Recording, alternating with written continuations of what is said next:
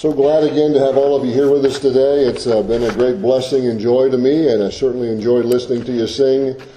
There is nothing like the people of God in the house of God singing praises to God, and it's just a great, great time of rejoicing. We are continuing our study in the Gospel of Mark. We've been in the Gospel of Mark for quite a while. This is actually message number 28 in the Gospel of Mark. We're going to be in chapter 7 in just a moment. We may do, we're going to do a little, uh, one little thing we'll probably take a look at uh, before we get to Mark 7, but you can turn there if you want and hold your finger there, Gospel of Mark and chapter 7. Many years ago, in the late 1970s, uh, before the Lord placed me into the ministry as a missionary pastor, I was a teacher in a Christian school. Uh, that's where I met Carol. She was teaching third grade. I was teaching history, English, and Bible in junior, senior high school classes. Uh, the administration threw into my schedule an eighth grade earth science class one year, uh, which actually I thoroughly enjoyed. Uh, I have always loved the earth sciences, biology, the biology of the animal world, weather systems and patterns, astronomy, uh, not astrology now, astronomy, and, uh, and geology and geography. Some of you who know me well enough to know I'm kind of a map freak, all kinds of maps. Uh, but mainly I taught classes in the areas of history, English, and Bible at the junior, senior high level. And in my preparation for one of my upper level English grammar classes, I was teaching my students that all of our basic writing forms that we use today originated in the Greek culture. And it suddenly dawned on me that all of those forms appear in the New Testament. And why wouldn't they? The New Testament was originally written in Greek. And all those literary forms existed in the first century when Jesus and the apostles were walking this earth. The Gospels are biographies, the life stories of the Lord Jesus Christ. The book of Acts is a historical documentary of the first 25, 30 years of the New Testament church.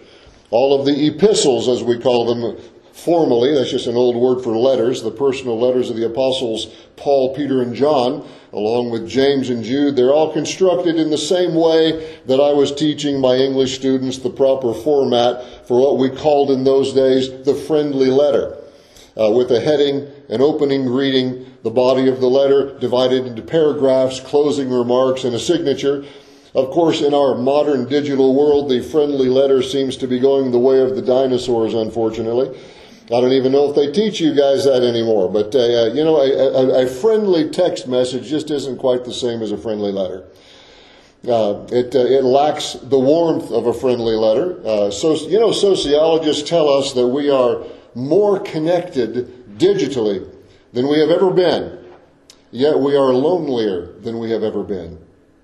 More ways to connect, yet more loneliness, especially among teenagers and young adults. But in our study of the Gospel of Mark, we are, of course, studying the biography of the Lord Jesus Christ, the life story of our Savior, and I trust He is your Savior. If you're not sure if He's your Savior, I'd love to explain to you how you can be sure. But in this biography of the Lord Jesus, we see life event after life event. We see the life purpose of the Lord Jesus unfolding through these biographies.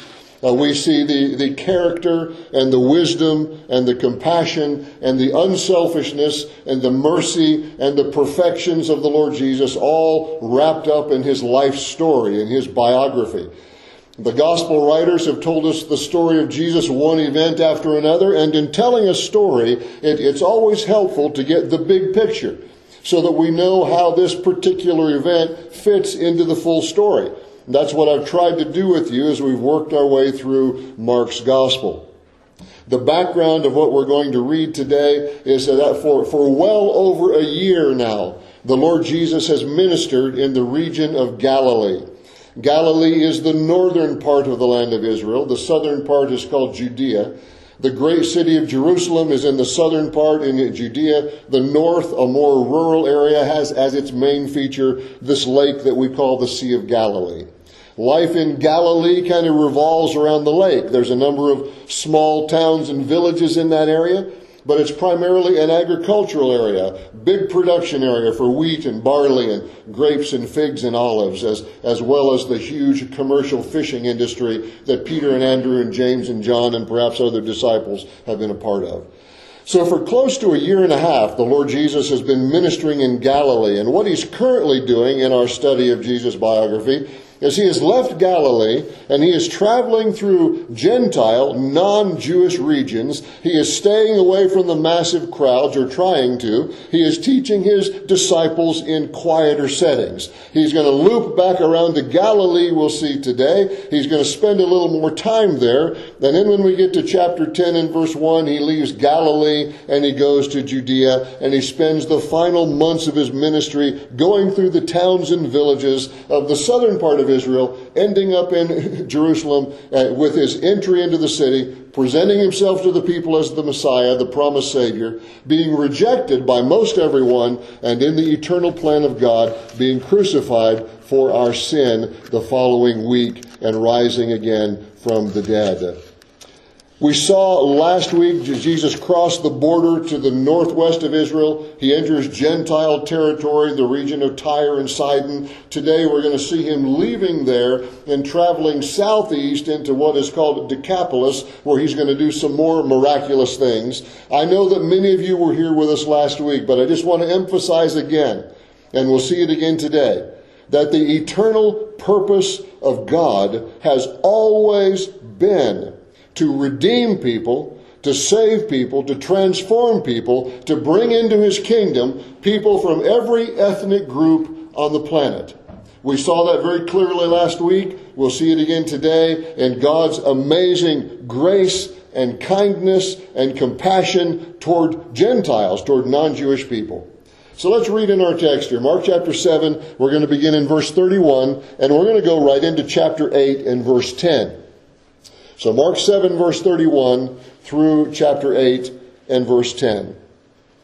Again, departing from the region of Tyre and Sidon, he came through the midst of the region of Decapolis to the Sea of Galilee. There they brought to him one who was deaf and had had an impediment to his speech, and they begged him to put his hand on him. And he took him aside from the multitude, put his fingers in his ears, and he spat and touched his tongue, then looking up to heaven, he sighed and said to him, Ephphatha, meaning be opened. It's a, that is an Aramaic word. Immediately his ears were opened, and the impediment of his tongue was loosed, and he spoke plainly. Then he commanded them that they should tell no one, but the more he commanded them, the more widely they proclaimed it, of course. And they were astonished beyond measure, saying, He has done all things well. He makes both the deaf to hear and the mute to speak. In those days, the multitude being very great and having nothing to eat, Jesus called his disciples to him, and he said to them, I have compassion on the multitude, because they have now continued with me three days and have nothing to eat. And if I send them away hungry to their own houses, they will faint on the way, for some of them have come from afar. Then his disciples answered him, How can one satisfy these people with bread here in the wilderness? He asked them, How many loaves do you have? They said, Seven. So he commanded the multitude to sit down on the ground. He took the seven loaves and he gave thanks and broke them and gave them to his disciples to set before them, and they set them before the multitude. They also had a few small fish, and having blessed them, he said to set them also before them. So they ate and were filled, and they took up seven large baskets of leftover fragments.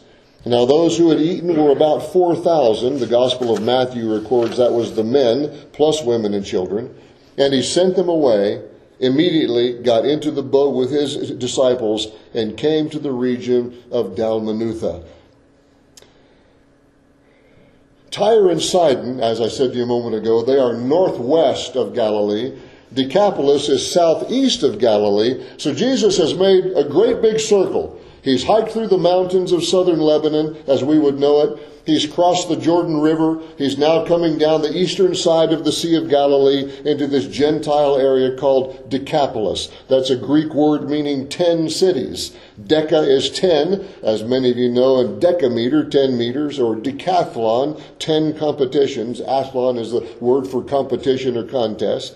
So Deca is 10, polis is the Greek word for city, as in metropolis, the main city. So Decapolis, a region with 10 cities. Jesus shows up there. He gets mobbed again. How do they know who he is? He's never been in Decapolis before. It's the first time he's ever showed up. They have obviously heard about him, but how?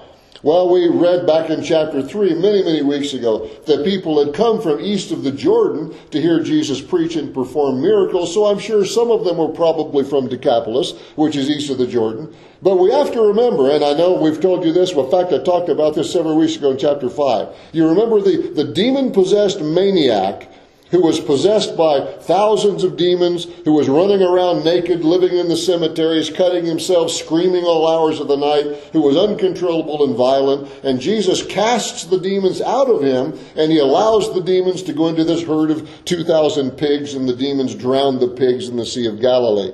You were with us that Sunday. I'm sure you remember that event from chapter 5. Well, that demon possessed maniac had been delivered by the Lord Jesus Christ. He wanted to join the disciples and he wanted to follow Jesus.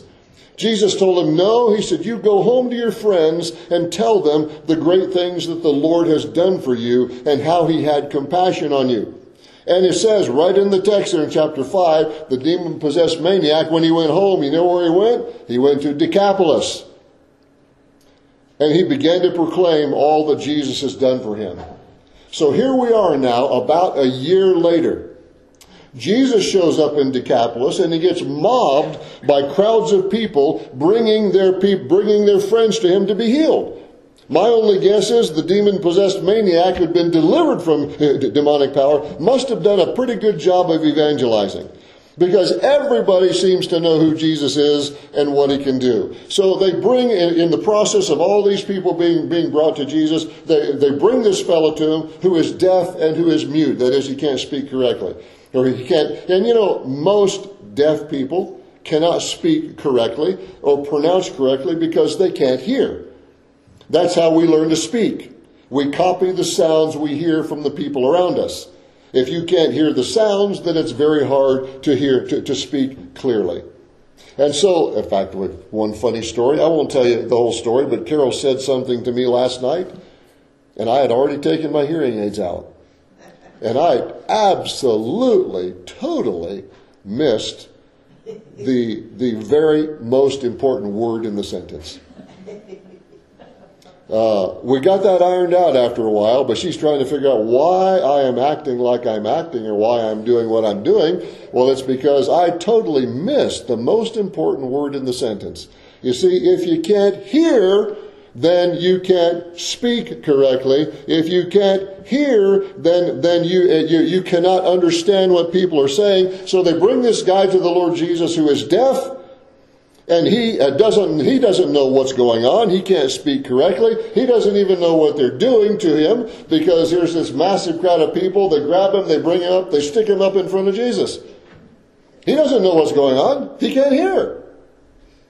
And you know it's it, it's a, it's quite interesting to see the compassion of jesus in all of this. Deaf people were often thought to be insane or mentally damaged because of their inability to communicate they were isolated. They were rejected. They were looked on with scorn because of their disability. And so I'm sure when they brought people, brought this fellow to the Lord Jesus Christ, he has no idea what's happening to him. He hasn't heard anything about Jesus. He can't hear. They grab him and bring him to some stranger in this massive crowd of people. Poor guy's probably scared to death. He has no idea what's going on. So what does Jesus do? He is so incredibly kind. The scripture says it, he takes him aside out of the crowd. Verse 33 He took him aside from the multitude. I don't know if he put his arm around him. I don't know if he took him by the hand or grabbed him by the arm. I don't know how he did that. But it says he took him aside from the multitude. And then he does a little sign language with him. Now put yourself in the shoes of the deaf person. When you lose one of your five senses, your brain learns to compensate by sharpening other senses. So my guess is that the deaf man is really good at watching movements and facial expressions. In my high school years, our church ministry that I grew up in had a ministry to the deaf that I'd worked in some, and I was around uh, a number of deaf people. There'd be six or eight or ten of them that would come to church every Sunday and sit on the front row, and they had a guy over on the sitting on the side who would do sign language for them and kind of translate what, what the message was and uh, and I had helped him a little bit. I actually translated for a sermon once. I don't know if the deaf people got anything out of it at all, but I did try. The only thing that I remember of all my sign language days is if the preacher got off on a long rambling story, which you know preachers are apt to do from time to time. Then uh, and and if the guy doing the sign language couldn't keep up, he would make the letter R like this, two R's, and he would do this. And I asked him once, what is that? He'd say, that means running rabbits. He's running rabbits. So anyway, and he, and he couldn't keep up with the story, and so all the deaf people would just nod their heads, and they'd wait for a minute, then he'd start signing again. But people who are deaf are very, very good at watching movements and facial expressions. So Jesus takes him away from the crowd he turns him around to look at him. That's the only way he could do this. He puts his fingers in his ears. The deaf guy's thinking, I think he's thinking, oh, okay, he wants to, they're not going to kill me here today. They grab me and shove me into this crowd. Okay, he's going to do something to help me. He, he, wants, he wants to fix my ears. Then he spits on the ground. He touches the man's tongue. Oh, he wants to try to, he wants to try to fix my, my speech. He looks up to heaven. Oh, yeah, certainly. I mean, everybody realizes there's God, some higher power, something up there. He looks up to heaven, takes his deep breath. Oh, he, he cares. A sign of empathy, compassion. And so the Lord, the Lord Jesus Christ, in this beautiful scene, takes the man away from the throngs of crowds and gets right up next to him, fingers in the ears, touches tongue, look to heaven. Deep breath. And I'm sure the guy relaxes. Oh, he's gonna he's gonna try to do something for me. Puts his fingers in his ears and just says this one word: "Be opened." Ephphatha." And, and instantly, instantly, the man is fixed. He's healed. It is. I was thinking, isn't, isn't it so beautiful how Jesus deals with suffering people? He could have just spoken a word and healed the man. But, but he, he deals with him on this very, very personal level, kind of taking him out of the crowd, communicating by means of these simple signs to calm his fears. And it just reminded me again that, that a, a relationship with the Lord Jesus Christ is very, very personal.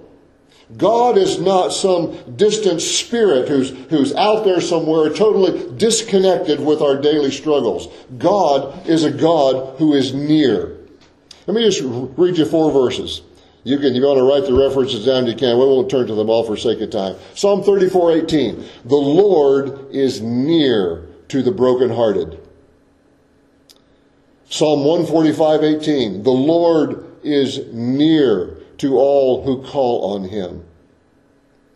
James 4, 8. Draw near to God and he will draw near to you a beautiful one ephesians 2.13 but now in christ jesus you who were once far away have been brought near by the blood of christ and there are many more of those. I just just leave you those four. But God, God is not disconnected and aloof and way out there. He is near to the brokenhearted. He is near to those who call on Him. You draw near to God, He will draw near to you. And through the Lord Jesus Christ, we who were once far away, we have been brought near by the blood of Christ. God, God, God is near, He is kind, He cares, and He is so gracious to this deaf man who cannot speak. And after his brief sign language interaction, Jesus just says, be opened, and suddenly he can hear and he can speak. Now isn't it so fascinating that suddenly, right on the spot, he hears and speaks perfectly. Perfectly. You know, when, when Jesus heals, there's no recovery time. It, it is instant perfection. Jesus is literally creating Do we, do we really comprehend that when we think of the, the healing ministry of the Lord Jesus Christ? You see, in order to heal perfectly and totally, Jesus is actually creating new body parts by his divine power. This man now has new eardrums. They work perfectly. He can now speak a language. This is, this will blow your mind. He can now speak a language that he has never heard. And it's the right language. It's the one of the people where he lives. And he can speak it perfectly. He's not speaking like a three year old. He's, he's an adult man. He's speaking like an adult man. When, when Jesus heals blind people, he is making brand new eyes for that person which work perfectly. When he is fixing crippled hands and arms and legs, he is creating new bone structures and new ligaments and new tendons that all work perfectly. You see, the healing power of the Lord Jesus Christ is directly connected to his ability to create. And, and for this man, the, the, the, the, eardrums and all the nerve connections between the ear and the brain that connected the tongue that we use to form sounds and speak a language, Jesus just created on the spot with one word brand new nerve tissue and wired it all into his brain instantaneously so that it worked perfectly. When Jesus heals, there's no recovery time. There's no learning curve. There's no waiting period. There's no physical therapy. There's no speech therapy. There's no occupational therapy. Everything is perfect instantaneously. And look at verse 37. They were astonished beyond measure. You think? Yeah, they were in shock. Their minds were blown. And actually, when, when it hit me, as I said a minute ago, when it hit me that this guy is now speaking perfectly a language that he has never heard spoken because he's never heard anything, it kind of blows my mind. And, and, and, and it's really wildly exciting because this is my Jesus. This is my God. This is my Savior. And as the prophet Jeremiah recorded in Jeremiah 32, is there anything too hard for the Lord? No, nothing is too hard for God. He knows everything and He can do anything and He cares and He's kind and He has compassion for the suffering. And when it comes, when we come to Him in humility and submission, He can help us. And He will. That's the kind of God that I want, and by His grace and mercy, that's the kind of God that I have. And He can be your Jesus and your God and your Savior if you'll come to Him too. You can belong to Him too, and nothing is too hard for Him. So the crowd makes this kind of this drastic understatement. He has done all things well. yeah, indeed He has. He can even make deaf people hear and mute people speak, they said. Perfectly. And the, and, and the more Jesus told them not to tell everybody, the more they told everybody. Of course they did. So, so, so would we. But part of the reason why Jesus told them that, and we see Jesus saying that many times in the Gospels, don't tell anybody what I did. Part of the reason for that is because they had an incomplete message. So what do you mean? Well, see, Jesus wasn't just a miracle worker. He wasn't just a miraculous, unbelievable healer. He was the Son of God. He was the promised Savior. And he was headed to Jerusalem in a few months to die, to atone for our sin. The message would not be complete until after the resurrection. Let me show you one verse in the Gospel of Luke. Look, look, uh, look at Luke chapter 9. We'll be right back here to chapter 8 and Mark just a second, but look at Luke chapter 9.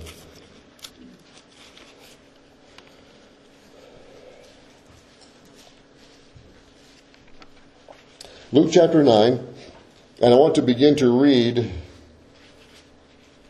in verse 18. Just a short little five or six verses here. Luke chapter 9, verse 18, we're going to go up to verse 22. And it happened as he was alone praying, this is Jesus, you see from the context, that his disciples joined him and he asked them, saying, Who do the crowds say that I am? So they answered and said, John the Baptist, but some say Elijah, others say that one of the old prophets has risen again. He said to them, But who do you say that I am? Peter answered and said, The Christ of God. The word Christ meaning the Messiah, the Old Testament, uh, the, the Old Testament Messiah, the promised Savior. You are the Christ of God. And verse 21, he strictly warned and commanded them to tell this to no one, saying, The Son of Man must suffer many things and be rejected by the elders and chief priests and scribes and be killed and be raised the third day. You know what Jesus is telling them? The message is not complete until after the resurrection. You don't have the whole message until after the resurrection. All of these miracles Jesus says that I'm doing, all these things people are saying about me, and all these people I'm trying to help by the thousands. All these miracles are just the grace of God that He is showing to humanity. Jesus said this, that, that's not my purpose for being here. I didn't come to fix everybody's physical problems. Because eventually they're, they're still going to die. All these people, I mean, even people that Jesus raised from the dead, they died. Later, they died again. And, and so Jesus is saying, my, my number one purpose is not to come and fix everybody's physical problems. And so, so don't present me to everyone as the guy who can heal everybody. Because even though I can do that, and even though I'm only in my early, my early 30s, next year I'm going to die, and it's going to be horrifying, but I'm going to rise from the dead three days later. Then you will have the complete message. And that is what I want you to go and tell everybody. But before we close our study today, I do want to take a brief look at the next miraculous feeding of thousands of people that Jesus performed. This is very much like the feeding of the 5,000 that we read about a few weeks ago, but not exactly. In this case, the miracle is, is performed for Gentiles. What we saw a couple chapters back with uh, the miracle being performed, it was Jewish people in Galilee. Jesus is still in the Decapolis region. The people have been following him around for three days. They run out of food. This is Jesus' last miracle for a crowd of Gentiles. He will not be back here again ever in his ministry. Once again, there's a few loaves of bread in the crowd, seven. They find a few fish. Jesus once again exercises his creative power, his powers of creation, and literally creates enough food to feed 4,000 men plus women and children. So we could say easily there's 10, 12, 14,000 people that Jesus feeds. This time there are seven large baskets left over. Different word for basket in the Greek text, not the little single meal sized basket of the previous miracle, but these huge baskets that sometimes take two people to carry if they're heavy. So Jesus, in his final visit to Gentile territory, in his last demonstration of who he is, he feeds thousands of Gentiles who are not even his real followers. They are there for the miracles. They are there for the healings. And yet, in the record of this miraculous event, in, here in Mark 8, we see Jesus saying something that is not recorded anywhere else in the New Testament in verse chapter in verse 2 of chapter 8. Jesus called his disciples to them and he said, "I have compassion on the multitude." Now there are several places where the gospel writers say that Jesus had compassion on the multitude. They're speaking in the second person, saying Jesus had compassion. But this is the only place in the gospels where Jesus says of himself, I have compassion. And that is a very, very strong word in the Greek text. It, it's an emotional stirring. It's an emotional yearning, something that rises up from deep within the inner man. Jesus says, that's who I am. I have compassion.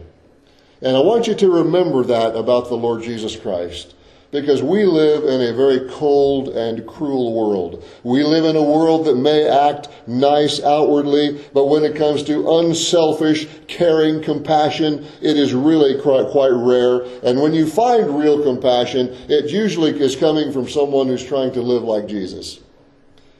It comes from someone who has a relationship with the Lord Jesus and they're, they're trying to follow in his footsteps.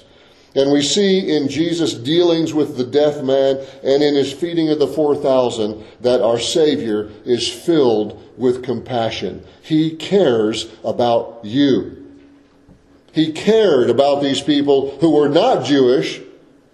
He cared about these people who were not even his real followers. He, if he cared about them, he cares about you. He says, I have compassion. And I want to wind up our thoughts with just a short reading from Psalm 78. If you would look back at Psalm 78.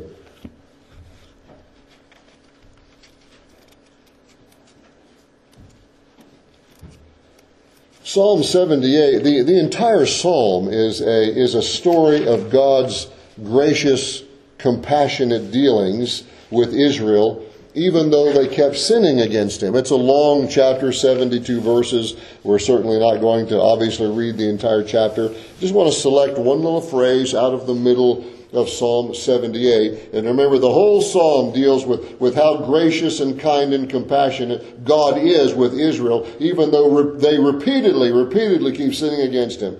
But there's one wonderful truth about the Lord, starting in verse 35 up to verse 39. Then they remembered. We're in chapter 78, Psalms, verse 35. Then they remembered that God was their rock and the Most High God their Redeemer. Nevertheless, they flattered him with their mouth, and they lied to him with their tongue, for their heart was not steadfast with him, nor were they faithful in his covenant. But he, being full of compassion, forgave their iniquity and did not destroy them. Yes, many a time he turned his anger away and did not stir up all his wrath, for he remembered that they were but flesh, a breath that passes away and does not come again. Verse 38 and 39, what a powerful truth about God. He, being full of compassion, forgave their iniquity. Many times he says he turned his anger away because he remembered they were but flesh. In other words, God knows how weak we are. God knows how frail we are. God knows how prone we are to sin. Yet he, being full of compassion, forgave their iniquity. It's a grand old song. I would love to tell you what I think of Jesus, since I found in him a friend so strong and true. I would tell you how he changed my life completely. He did something that no other friend could do.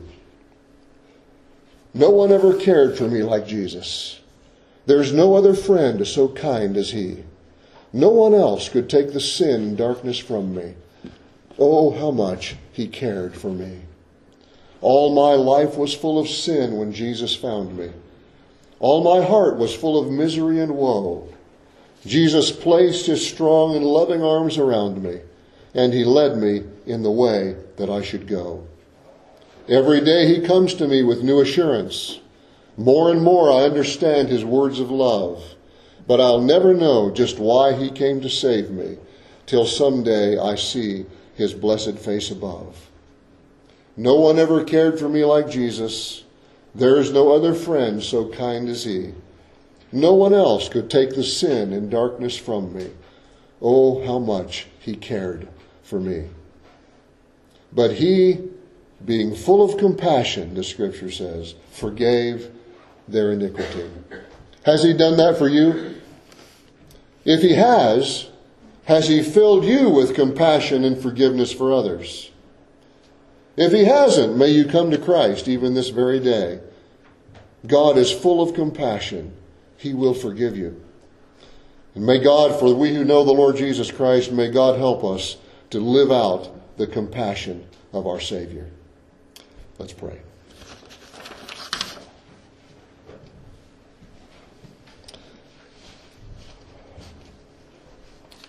Lord, forgive us for forgetting the kind of God that you are because of our hard, cold, mean spirited world that we live in, so many folks are so nasty to one another. Sometimes, Lord, even people who profess to know you as their Savior are nasty to one another. Lord, I just pray that you would help us to live out the compassion of the Lord Jesus Christ. He didn't just have compassion on those who liked him. He had compassion on even those who, who were, who were there uh, following him with the wrong motivations, with the wrong reasons. He still had compassion on them. In Israel, we see in Psalm 78 over and over and over and over again, rebelled and rejected and, and, and, and turned away from God and sinned. Yet he, being full of compassion, forgave their iniquity. So, Lord, we are thankful for your mercy and grace and compassion to us. May we live it out to others. May we live in the joy and light and peace that comes to us because you are a compassionate God and you care. May we humble ourselves before you. We pray in Jesus' name. Amen.